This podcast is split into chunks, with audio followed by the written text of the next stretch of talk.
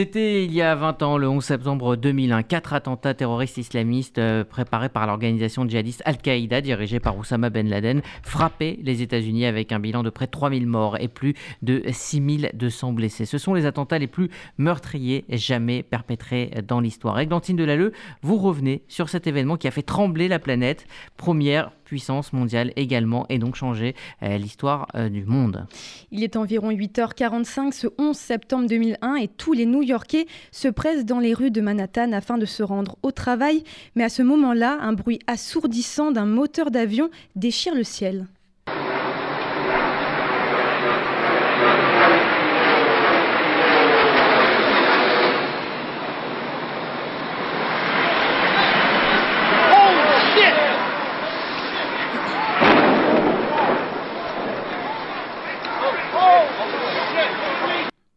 Un Boeing 767 de la compagnie American Airlines, parti de Boston et transportant 92 passagers, s'écrase sur l'une des tours jumelles du World Trade Center.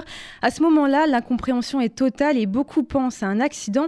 Mais une demi-heure plus tard, un autre Boeing se fracasse sur la seconde tour du World Trade Center, symbole de la puissance économique américaine.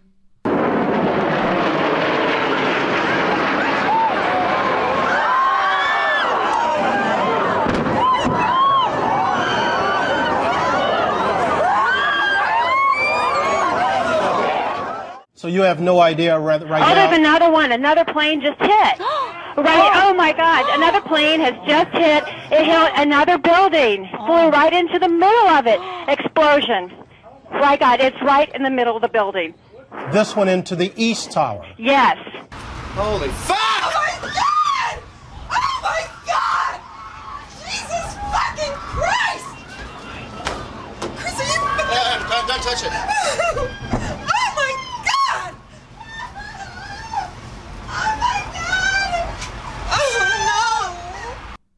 Au même moment, dans une école primaire en Floride, le président des États-Unis, George W. Bush, commence à lire une histoire aux enfants. Son chef de cabinet, sous l'œil des caméras, vient alors lui glisser à l'oreille. Un deuxième avion a frappé la deuxième tour. L'Amérique est attaquée. L'air grave en apprenant cette information. Cette image du président fera le tour du monde.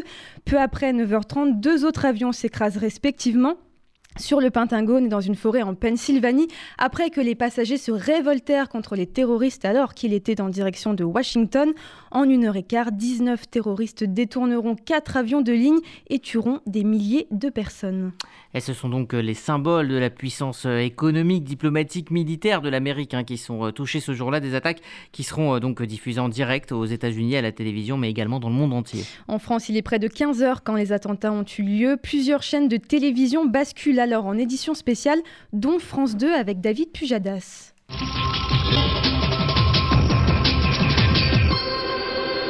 Bonjour à tous, ce flash spécial pour vous annoncer ces très spectaculaires explosions. Ce serait un attentat selon les médias américains à New York, au cœur de Manhattan. Vous découvrez euh, l'image.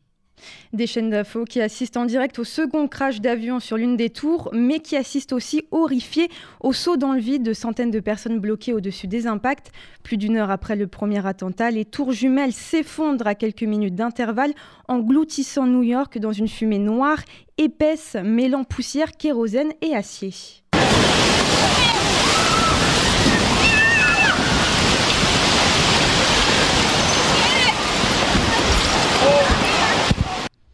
En deux heures, le World Trade Center n'est plus. La fermeture de l'espace aérien américain est alors déclarée. Le soir même, depuis son bureau ovale de la Maison-Blanche, George W. Bush s'adresse aux Américains. Il dénonce des actes terroristes délibérés et promet de retrouver les responsables. C'est une archive de l'INA. J'ai donné l'ordre pour que toutes nos ressources en matière de renseignement et de police s'attellent à retrouver les responsables et les traduire en justice. Nous ne ferons aucune distinction entre les terroristes qui ont perpétré ces actions et ceux qui les protègent. Des attentats perpétrés par l'organisation djihadiste Al-Qaïda dirigée par Oussama Ben Laden. Les attentats du 11 septembre 2001 sont les attaques les plus meurtrières de l'histoire avec 2977 morts et 6291 blessés. À ce jour, environ 40% des victimes n'ont jamais été identifiées. Suite de ce RCG Midi consacré aux 20 ans des attentats du 11 septembre, je reçois en studio Stéphane Lévy. Bonjour. Bonjour. Merci d'être euh, avec nous aujourd'hui. Euh, le 11 septembre 2001, euh, vous étiez en vol lors de cette attaque terroriste dans un avion donc. Oui, en fait, j'étais dans un avion en provenance d'Amsterdam qui devait atterrir ce matin même à JFK. Et donc, euh, nous avons été informés très rapidement, alors que nous devions euh, atterrir le matin, euh, que notre avion allait être détourné sur le Canada. Vous, saviez ce qui se passait à ce moment-là? Non, en fait, c'était très, très, des informations très vagues de la part de, des, des, gens qui étaient en fait en business class avec moi. Mais par contre, puisque nous étions en business class, on avait accès au téléphone. Et c'est comme ça qu'on a pu en fait euh, téléphoner à nos euh, secrétaires respectifs ou, pas les familles, parce que c'était encore euh, quelque chose qui n'était qui qui était pas possible. Les réseaux étaient bloqués, c'est-à-dire c'était un truc un petit peu bizarre, mais les réseaux normaux, on pouvait pas, on pouvait pas communiquer avec notre famille. Quelques personnes ont eu la chance de téléphoner dans leur société et ont été mis au courant très rapidement qu'un avion s'était écrasé dans une des tours euh, du World Trade Center. Et c'est vraiment l'information qu'on a eue, rien d'autre. Et tout le monde a commencé en fait à, à, paniquer un petit peu. Et la directive était de surtout ne rien euh, communiquer aux gens qui étaient derrière en, en classe économique. Donc ça a ajouté un petit peu, je dirais, au stress, puisqu'il fallait vraiment en plus garder ce, euh, cette information pour nous-mêmes. Alors stress également de, votre famille, euh, avec qui donc vous ne pouvez pas euh, communiquer, qui voit euh, ces, images, qui voit les tours s'effondrer. Elle habite dans, le New Jersey. On voit donc depuis les, tours tomber, les flammes, et, votre famille se, demande si vous étiez dans, un de ces vols. Oui, enfin, en, en tous les cas, ce qui s'est passé, c'est qu'effectivement, mes enfants, ma femme et ma belle-mère étaient dans le New Jersey et ont pu voir de l'autre côté ce qui se passait, les fumées des tours, mais surtout à la télévision, puisqu'en fait tout le monde était branché sur le, le, le téléviseur. Euh, J'ai discuté un petit peu avec mes enfants pour leur savoir. Ils étaient un peu jeunes, donc ils se rappellent plus trop, mais c'est vrai que c'était euh, c'était c'était la, la, condition euh, même dans toutes les écoles de New York et du New Jersey de, de garder les enfants pendant des, pendant euh, un certain moment jusqu'à ce que les gens comprennent ce qui se passait. Et au bout de, de, combien de temps vous avez pu euh, donner signe de vie à votre famille? Ah ben, En fait, euh, ça a pratiquement pris, je vais dire, 24 heures, puisque moi j'ai été détourné sur le Canada. Tous les avions ont été détournés sur le Canada. Les réseaux ont été euh, bloqués et après 24 heures, euh, on a pu commencer à, à, à, à avoir des communications. Et c'est là où j'ai, euh, je les ai rassurés, puisque moi j'étais dans un avion qui allait atterrir et ils ne savaient pas si mon avion allait subir le même sort. C'était vraiment ça qui était, euh, qui était dramatique, parce qu'ils ont vu euh, les avions dans le World Trade Center, ensuite dans le Patagone, et puis un avion qui s'est écrasé, si vous vous rappelez bien, dans la zone rurale en Pennsylvanie. Et donc là, ça, ça, ça a ajouté au stress, puisqu'en fait, euh, un avion dans la zone rurale de, Pennsylvanie, pourquoi? C'était vraiment, hein, on savait pas ce qui allait se passer. C'est après, bien sûr, qu'on a appris euh, l'héroïsme des gens qui ont de cet avion et tout ce qu'ils ont fait. 20 ans plus tard, vous gardez un, traumatisme, votre famille, de ces 24 heures d'angoisse? Oui, je pense qu'en fait, on essaie d'oublier, c'est un, un petit peu bizarre de dire ça, mais on essaie d'oublier ce moment qui nous est, qui aux États-Unis, effectivement, euh, chaque année, il y a la, la cérémonie où tous les noms des victimes euh, sont, euh, sont, sont, et, et euh, donc du coup, on, on, revit ça en fait chaque année euh, avec une pensée très forte pour tous les gens qui autour de nous, puisqu'on a eu beaucoup de gens euh, qui vivaient autour de nous qui ont été touchés. Soit ils ont perdu un père, une mère, ou les deux, et c'était dramatique. Vous m'avez euh, dit que, que, vos enfants étaient jeunes à l'époque, ils en ont un vague souvenir. Est-ce que justement vous, euh, vous tenez à leur en parler euh, chaque année? Oui, indirectement, on leur en parle et puis euh, de toute façon, euh, les médias en fait euh, vont diffuser tellement d'informations que euh, mes enfants qui m'ont maintenant 22 et 24 ans euh, ont, ont, accès donc à, à, toutes ces informations, même s'ils l'ont pas vécu, ils sont complètement euh, au courant et participent un petit peu au deuil national. Merci Stéphane Lévy. Et nous sommes maintenant en ligne avec Mathias Cohen. Bonjour. Bonjour. Merci euh, d'être avec nous pour euh, témoigner. Vous nous parlez euh, depuis New York, New York où vous étiez il y a très exactement 20 ans, ce, 11 septembre 2001. Est-ce que vous pouvez nous, raconter cette, cette matinée et, ces minutes qui, ont, qui ont suivi l'attaque des, tours jumelles?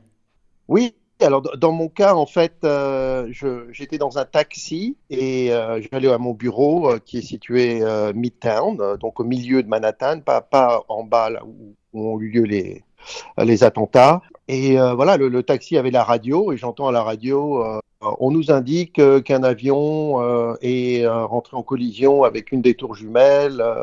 bon, ben, moi je suis là dans mon taxi, je dis mince, ça doit être un accident, j'imagine. Et puis j'arrive à mon bureau et là, je vois toutes les équipes euh, complètement euh, agitées, euh, presque hystériques, qui, qui, se jettent sur moi, qui me disent ah, Matt, Matt, il y a eu un attentat, il y a eu des attentats, on est under attack, on est under attack. Est-ce que le, premier réflexe, ça, a été de, de, de, de rassurer les familles, tout simplement?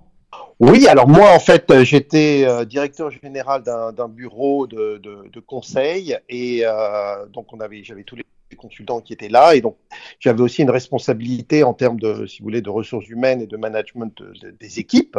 Euh, et donc, euh, euh, bon, moi, j'ai vu d'abord que qu'ils étaient tous très, très affectés. Évidemment, je l'étais moi-même. L'idée, c'était de, bah, les laisser appeler leurs leurs proches, assurer que tout le monde allait bien de leur côté, etc. et puis ensuite, moi, j'ai dû très vite passer à l'évacuation. Comment se sont passés les, jours d'après, le, retour au travail, euh, cette, stupeur qui a, frappé la ville? Alors oui, le mot stupeur est, juste. On était tous complètement sidérés. Euh, euh, écoutez, les jours suivants, bah, la ville était complètement à l'arrêt. tout était bloqué. Voilà, tout, tout s'est arrêté complètement. je ne sais pas comment le dire autrement. Les transports en commun complètement arrêtés. Et puis surtout en fin de journée, notamment le, ce 11 septembre, je me souviens très bien des, euh, des F-16 et des avions de chasse euh, qui, qui, volaient sans cesse au-dessus de Manhattan. Ça aussi, c'était très, très impressionnant. Donc, vous qui, qui êtes à, New York depuis 25 ans, est-ce que vous avez vu la vie, la vie et la ville changer? Est-ce qu'il y a eu clairement un avant et un après? Écoutez, il y, a eu, il y a eu un avant et un après. Oui, la, la, la, la ville a changé, mais si on voit Manhattan aujourd'hui, j'ai presque envie de dire que tout ça est oublié. Quoi. L'insouciance est partout, euh, euh, les gens, les jeunes euh, font la fête. il n'y a plus du tout de, je dirais, des, stigmates de, de, cet événement. Mais voilà, ça a été très vite, je dirais, absorbé et intégré dans l'histoire. Voilà. Eh bien, merci, euh, merci euh, Mathias Cohen d'avoir euh, pris le temps de, nous raconter votre, votre 11 septembre. Merci à vous. Merci à vous, au revoir. Le 11 septembre, source également de réflexion. 20 ans plus tard, les expositions se multiplient partout dans le monde. Nous partons maintenant dans le Calvados, à Caen, découvrir l'exposition le, Monde du 11 septembre, actuellement au mémorial de Caen. Une exposition qui revient sur la matinée de l'attentat et sur ses conséquences dans le monde. Un reportage signé Didier Caramallo. En dépit du peu de recul sur le 11 septembre 2001, l'exposition au mémorial de Caen cherche à faire œuvre d'histoire.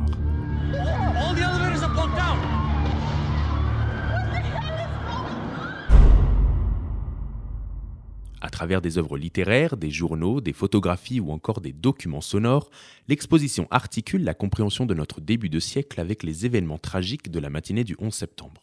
Stéphane Grimaldi, directeur du mémorial et commissaire de l'exposition, nous en parle. Toute notre actualité, toutes ces guerres en Afghanistan, en Irak, en Syrie, euh, tous ces noms épouvantables, Daesh, Al-Qaïda, les talibans aujourd'hui, euh, c'est le langage du 11 septembre 2001 et donc, y compris le Bataclan. Et donc faire le lien entre tous ces événements tragiques, entre toutes ces guerres, entre ces millions de morts, et ce moment brutal et terrible dans le nord-est des États-Unis, qui a fait basculer notre monde euh, dans cette horreur. Dans le grand espace dédié à l'exposition, les visiteurs sont muets. Certains observent attentivement la photographie des victimes qui fuient l'écroulement des tours, d'autres celle d'un homme tombant dans le vide. L'émotion et le recueillement sont palpables. Devant la vidéo de la déclaration de guerre de Ben Laden à l'Occident, je retrouve Louise qui me confie son ressenti. Euh, c'est toujours émouvant de voir ces, témoignages d'un passé qui n'est pas si lointain, qui en même temps fait partie désormais de l'histoire.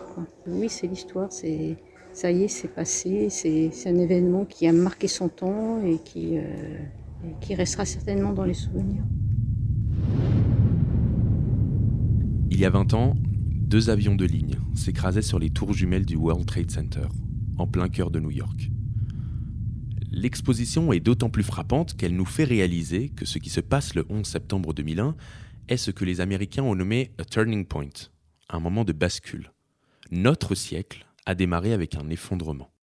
Dans mes déambulations, je rencontre alors Laurence. On a eu, moi je, je suis mère de quatre enfants, Laurence me raconte son septembre 2001. Je sais que j'ai dit à mes filles, il se passe quelque chose aujourd'hui que vous ne direz jamais de votre, votre existence. Et, la plus petite avait 6 ans. Et elles se souviennent vraiment de, ce moment. Mon mari et leur papa est kiné. Et ce jour-là, il a arrêté de travailler plus tôt pour aller chercher à l'école. Et on a effectivement un souvenir de, changement de civilisation à, cette période-là.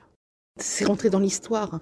Euh, une histoire vive, une histoire vivante, pas une histoire euh, de livre. Donc, dans un premier temps, effectivement, il y a encore l'émotion euh, qui est présente, et puis bah, il y a la réflexion qui vient après. Et qu'est-ce qu'on fait aujourd'hui pour pas qu'un nouveau 11 septembre se produise? Le 11 septembre a créé un monde, et le chapitrage de l'exposition éclaire cela. De fait, seul l'espace à l'entrée est dédié à la matinée du 11 septembre. Ensuite, ce sont des espaces sur la guerre en Irak, les attentats en France, la guerre en Afghanistan qui s'enchaînent. Comme vous le savez, Kaboul vient de tomber. Euh, on ne sait toujours pas exactement ce qui se passe à Kaboul, personne ne le sait. Euh, on ne sait pas comment les talibans vont euh, agir, réagir, etc. On ne sait pas comment Daesh va, ce que Daesh va devenir, ce qu'Al-Qaïda va devenir, etc. Mais donc d'ici un mois ou deux, je vais devoir proposer à nos visiteurs une sorte d'épilogue avant la clôture de cette exposition. Qui sera prolongée de quelques mois? Oui, je vais la prolonger de quelques mois parce que elle a, on a énormément de visiteurs et, et je vais donc la prolonger probablement jusqu'au mois de mars.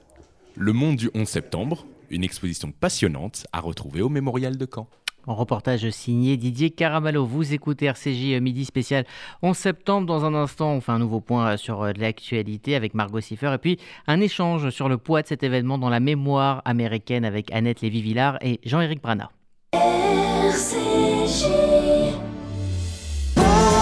El Al, votre compagnie aérienne et toute son équipe vous souhaitent à vous et à votre famille, Shana Tova Metuka, que cette nouvelle année vous soit douce et prospère pour vous et vos familles et que nous puissions enfin vous accueillir à bord de nos avions.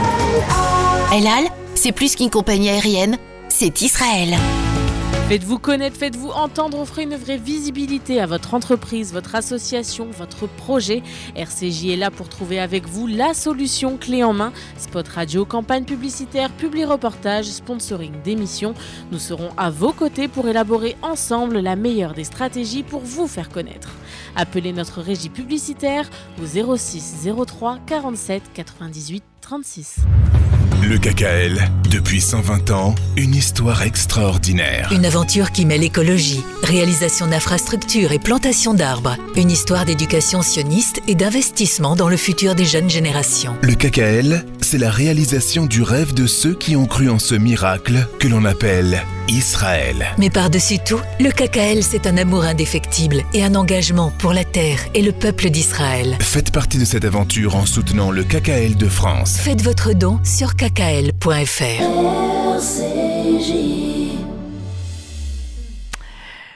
Vous écoutez RCJ Midi spécial 11 septembre. Dans un instant, un échange entre Annette Lévy-Villard et Jean-Éric Brana, tous deux spécialistes de la vie américaine et de la politique américaine. Mais avant, on fait un point sur l'actualité avec Margot Siffer. Le Flash sur RCJ. L'ancienne ministre Agnès Buzyn est convoquée depuis ce matin devant la Cour de justice de la République. Elle est critiquée sur sa gestion de la crise du Covid. Deux motifs sont évoqués par les enquêteurs, l'abstention volontaire de combattre l'épidémie et la mise en danger de la vie d'autrui. La Nouvelle-Calédonie déplore son premier décès lié au Covid. Il s'agit d'un homme de 75 ans qui vivait en maison de retraite. Il présentait d'après les sources médicales des comorbidités. Depuis lundi, 117 nouveaux cas ont été enregistrés dans ce territoire d'outre-mer. En Israël, plus d'une centaine de porteurs du Covid sont revenus du pèlerinage d'Ouman avec de faux tests. 16 d'entre eux ont été arrêtés à l'aéroport. Des poursuites devraient être engagées contre d'autres suspects. Le Premier ministre israélien a ordonné à la police d'ouvrir une enquête et d'inculper ces personnes. Plus de 100 tombes ont été profanées dans un cimetière juif d'Argentine. Il avait déjà subi les mêmes dommages en 2009. La Fédération des communautés juives argentines a condamné ce vandalisme. Elle déplore la négligence et le manque de contrôle des forces de l'ordre. La police a ouvert une enquête. Et enfin, les obsèques de Jean-Paul Belmondo ont débuté en fin de matinée à Paris, en l'église Saint-Germain-des-Prés. Elles font suite à l'hommage national rendu hier dans la cour des Invalides. Des milliers de Français ont patienté des heures entières pour dire adieu à l'acteur. Thank you. Merci Margot Siffer. Un séisme, une cassure, l'entrée dans une nouvelle ère 20 ans après le 11 septembre.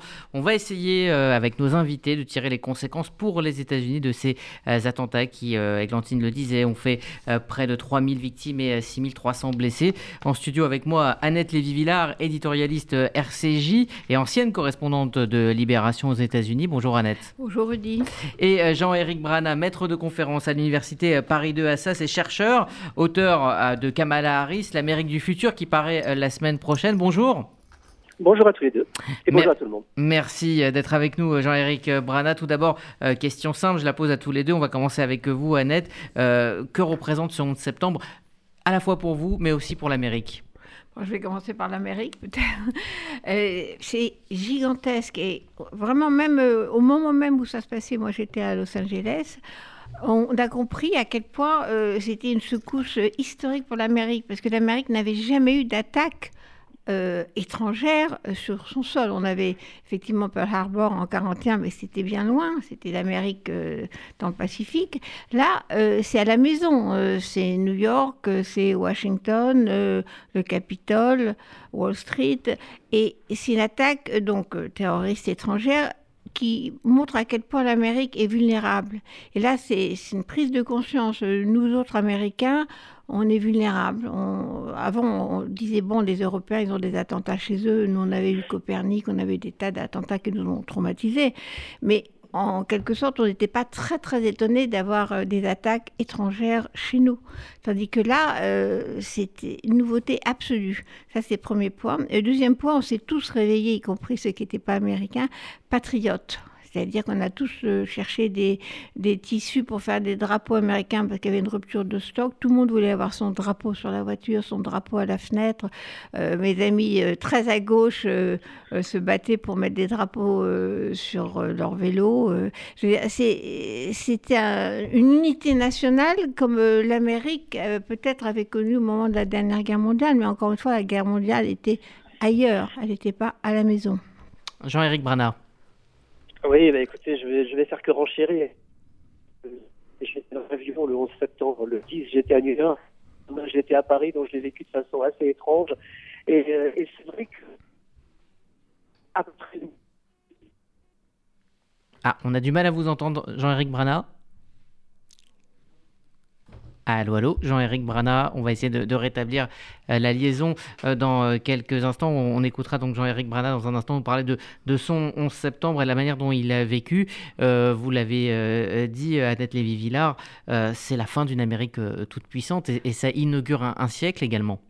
Alors, je, pensais euh, que ça ressemblait un peu au jour où Kennedy a été assassiné, qui nous a, tous ceux qui étaient euh, euh, nés cette année-là, c'est en 1963, se souviennent, que ce soit à Paris ou n'importe où en Amérique, du jour où Kennedy a été tué à Dallas. C'est un événement mondial.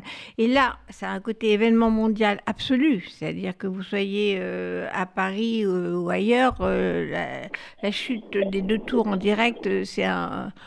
un événement inouï, inouï. Ça n'a jamais été vécu comme ça, jamais vu dans le monde entier.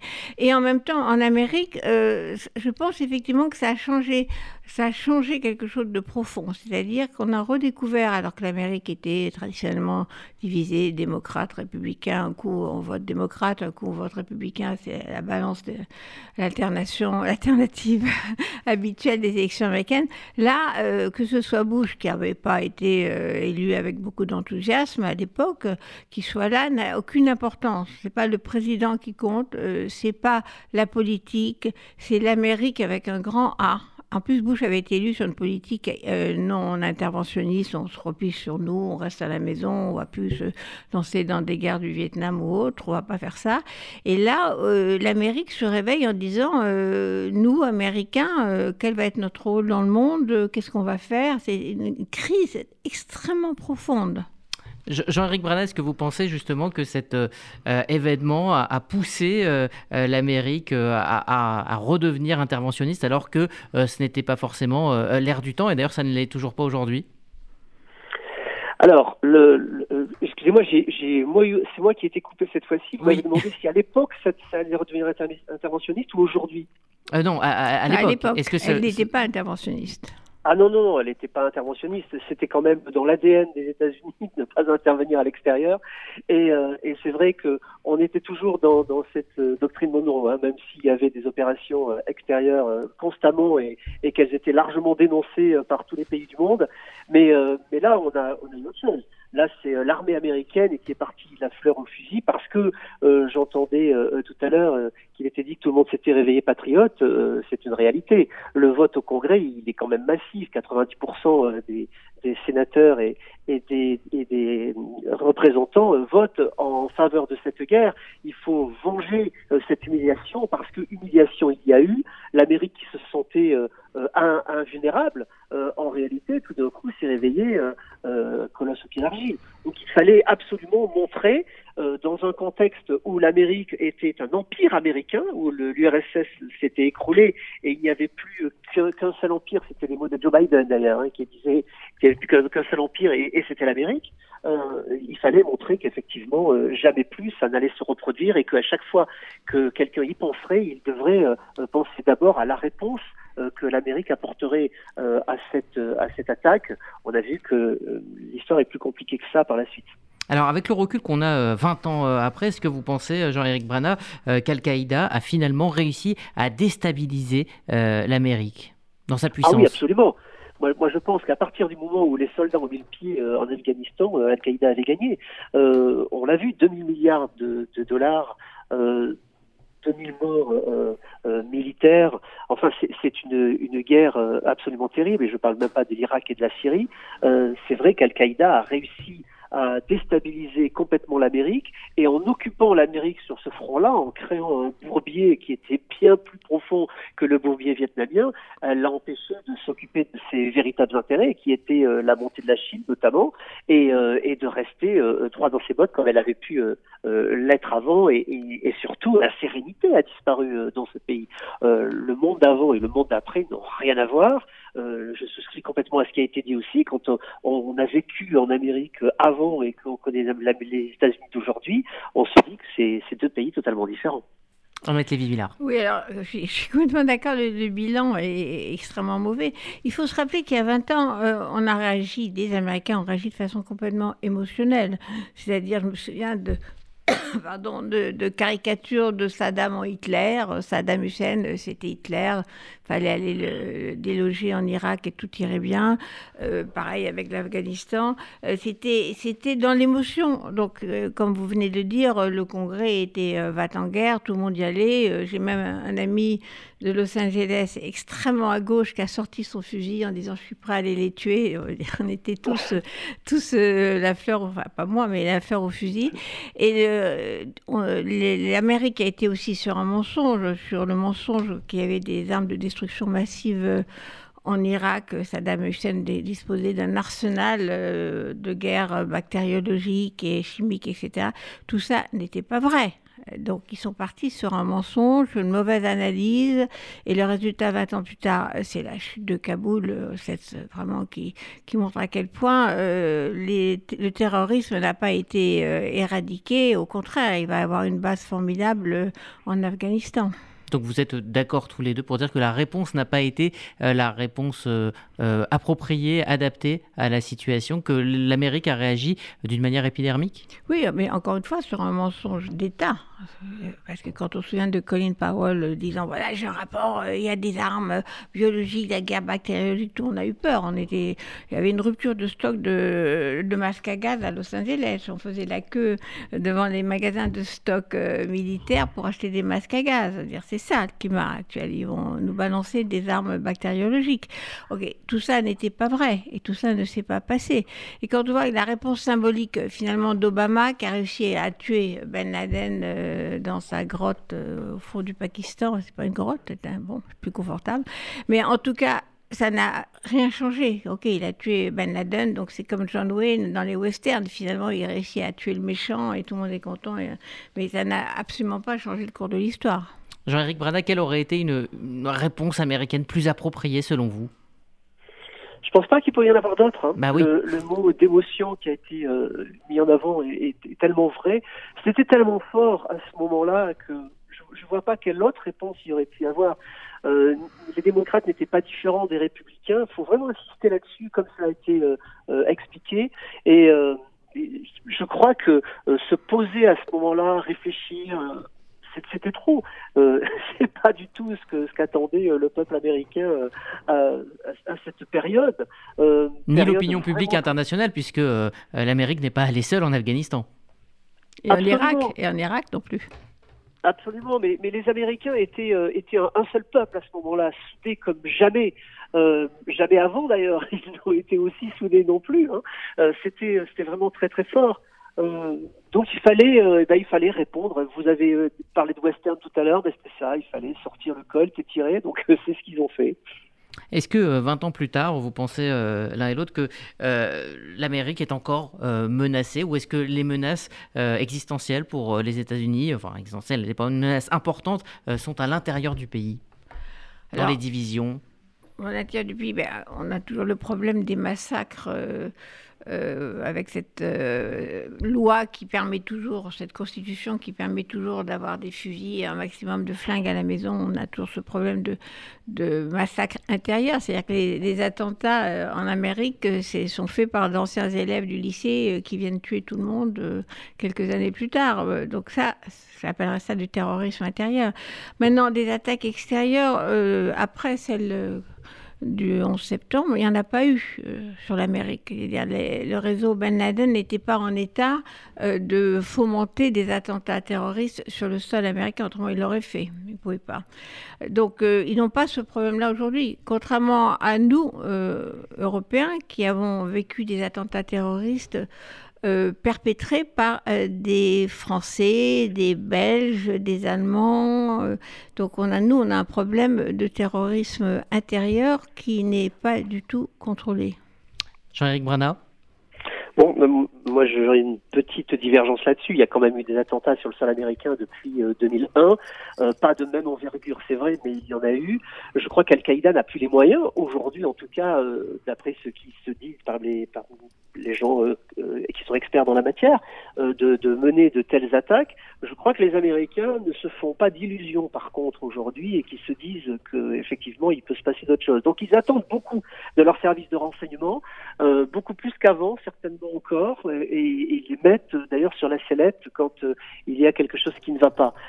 ça c'est pour le terrorisme extérieur. Pour la question des armes, il y a bien sûr cette, question du second amendement. Au-delà de ça, il y a ce problème des armes, euh, des armes de guerre, hein, clairement, les AR-15, les, armes de ce type-là, euh, qui avaient été interdites, euh, rappelons-nous, en 94 hein, par une loi que Joe Biden avait mis sur la table, et qui, parce que les lois sont pérennes aux États-Unis, qui étaient qui s'était terminé au bout de 10 ans. c'est un, un, vrai enjeu aujourd'hui. la majorité est tellement courte que je pense que Biden n'arrivera pas à la faire revoter, en tout cas s'il se passe rien en 2022. donc il y a effectivement cette crainte aussi d'attentats tous les jours par, par Monsieur Tout le Monde, y compris, comme cela a été dit, un ancien élève qui vient se venger de ses profs ou, de ses camarades. c'est peut-être une menace effectivement encore plus forte que le, la, menace terroriste extérieure aujourd'hui. Alors ça sera ma dernière question, Jean-Éric Brenet. C'est un peu un lieu commun de dire que ce 11 septembre a changé le monde. Euh, pour vous, en, quoi euh, il a changé le monde? Oh ben, ça a été euh, dit à plusieurs reprises. Je crois la, la fin de l'insouciance américaine est, est un, vrai enjeu. Le fait que l'on voit qu'il n'y a plus un parapluie au-dessus du monde qui peut protéger et, Kaboul vient nous le rappeler assez cruellement. Les Américains ne sont pas les gendarmes du monde, ne sont pas les sauveurs du monde en tout cas. Et euh, ça, c'est vraiment un équilibre qui, euh, qui s'écroule. ensuite, derrière tout cela, il y a toutes ces affaires financières en Afghanistan qui vont permettre à la Chine de devenir une puissance émergente, puisque les Américains ne s'occupent pas beaucoup d'eux à ce moment-là, et donc ils vont développer des, une puissance qu'ils n'avaient pas à l'époque. Et, et c'est vrai que tout cela euh, on trouve les racines dans le 11 septembre, euh, qui fait qu'aujourd'hui, le monde euh, de 2020-2021 n'est absolument pas le même que celui de 2000-2001. Annette Lévy-Villa. Oui, bien sûr. D'abord, c'est le chaos. On a vu que 20 ans plus tard, ce qu'on pensait vraiment qu'on allait neutraliser les réseaux islamistes, c'est le contraire qui se passe. Ils ont retrouvé en Syrie, en Irak, en Afrique, ils ont retrouvé un second souffle, si je peux dire. Et encore une fois, je pense, comme vous venez de dire, l'Amérique n'est pas la question aujourd'hui. Si on regarde nous, Européens, la question est européenne pour nous aujourd'hui. Comment allons-nous euh, maîtriser, euh, neutraliser, euh, éradiquer notre terrorisme islamistes qui menacent en Europe, et ce sera aux Européens de régler ces problèmes-là. Ils ne pourront pas compter sur une aide extérieure et les Américains ne vont pas débarquer en Normandie pour mettre fin au réseau islamiste. Merci Annette Lévy-Villard, éditorialiste RCJ et ancienne correspondante de Libération aux États-Unis. Et puis merci à vous, euh, Jean-Éric Brana, maître de conférence à l'Université euh, Paris de Assas. Et puis auteur de Kamala Harris, l'Amérique du futur, un livre que vous viendrez prochainement nous présenter euh, sur RCJ. Merci à tous les deux. Vous écoutez RCJ Midi consacré donc au 20e anniversaire du 11 septembre. Dans un instant, le 11 septembre dans l'art. Martine Agenès, responsable du pôle legs et donation, Magen David Adam France. Le MDA soigne et soulage, le MDA réconforte et rassure, le MDA sauve des vies. Léguer tout ou partie de son patrimoine au Magen David Adom contribue à faire battre des milliers de cœurs en Israël. Soyez les partenaires de cette mission au service de la vie. En toute confidentialité et pour vous guider dans votre démarche, appelez Martine Agenès au 01 43 87 49 02. MDA France, association au service de la vie. Le Fonds social juif unifié se mobilise. Pour renforcer le lien social, l'éducation, la sécurité, aider les familles en détresse, lutter contre la précarité alimentaire, soyons tous concernés. À Ticherie cette année encore, soyons les garants de notre futur. Ensemble, agissons en France et en Israël. Parce que votre cœur a toujours raison, adressez votre don au FJU 39 rue Broca 7505 Paris ou sur fju.org. Pour les fêtes de Ticherie, rejoignez la grande communauté des fidèles et amis de l'Écuge. Soyez les bienvenus aux offices et aux repas de fête à Rosh Hashanah et Sukkot. Pour Kippour, retrouvons-nous ensemble en famille, entre amis et en toute sécurité à la salle Vagram, à la salle Rossini ou à l'Écuge. Réservez dès aujourd'hui vos places sur écuge.fr, ecuje.fr ou par téléphone au 01 53 20 52 52. Dans le respect absolu des règles sanitaires en vigueur. Shana Tova. you. Suite et fin de cette édition spéciale de RCJ Midi consacrée aux attentats du 11 septembre 2001, des attentats qui ont aussi influencé les écrivains et les cinéastes 20 ans après la tragédie. On va revenir avec vous, Aurélien Graveline, sur les œuvres les plus marquantes. Et oui, les attentats du 11 septembre ont eu un impact important sur la culture, que ce soit au cinéma ou dans la littérature. Les œuvres sont nombreuses. Alors j'ai décidé de vous parler tout d'abord de Vol 93, un film franco-britanno-américain réalisé par Paul Greengrass, sorti en 2006. Quatre avions détournés par des terroristes en vue d'aller s'écraser sur New York et Washington. Trois atteindront leur cible, mais pas le vol 93, et ça grâce au courage des passagers. Ce sont des avions, c'est pas une bombe. Il y a déjà trois avions qui sont écrasés sur des bâtiments. Ils nous ramèneront pas à l'aéroport. Est-ce qu'on l'abat cet avion? C'est le président qui décide. Si on veut faire quelque chose, c'est maintenant ou jamais. Parce qu'on sait ce qui se passera si on se laisse faire sans réagir. Après avoir été mis au courant des attentats sur le World Trade Center, il décide de se sacrifier pour éviter que l'appareil n'atteigne la capitale fédérale. Le film a été nommé aux Oscars dans la catégorie meilleur réalisateur et meilleur montage. Et puis un film documentaire a été récompensé à Cannes de la Palme d'Or, c'était en 2004. Il était impossible de ne pas citer Fahrenheit 9-11, un film américain documentaire réalisé par Michael Moore en 2004. Ce film documentaire glaçant retrace cette journée avec des images d'archives. Le film établit également une part des liens qui existent entre la famille Bush et la famille Ben Laden. Michael Moore avait lié son succès à la défaite de George Bush à l'élection présidentielle du 2 novembre 2004. En revanche, le président fut réélu. Et puis on le disait, la littérature a été impactée hein, sur euh, les ruines de deux tours jumelles, Aurélien. Oui, déjà en 1977, l'écrivain américain Don DeLillo présidait une atteinte au symbole de l'Amérique dans son livre intitulé Joueur. Il imaginait un attentat contre le World Trade Center 30 ans après, en 2007. Il publie L'homme qui tombe, traduit trois ans plus tard en France un titre qui fait référence à l'image terrifiante de ces hommes forcés de se jeter dans le vide. En France, Frédéric Becbédé avait reçu le prix de The Independent, remis par la reine Elisabeth en 2003 pour Windows on the World, nom du restaurant situé au sommet de la Tour du Nord. Il imagine le dernier petit déjeuner qu'on y servit au matin de l'attaque. Merci Aurélien Graveline. Voilà, c'est la fin de ce RCJ euh, midi consacré en grande partie euh, au 20e anniversaire des attentats du 11 euh, septembre. Et puis c'est la fin de cette semaine d'information sur RCJ. On se retrouvera lundi à partir de 8h. L'occasion pour moi de remercier évidemment Daniel Tapia à la réalisation et Louise Denis euh, tout au long euh, de la semaine. Dans un instant, un livre, un lecteur avec Florence Berthoud. Excellent week-end à toutes et à tous sur RCJ.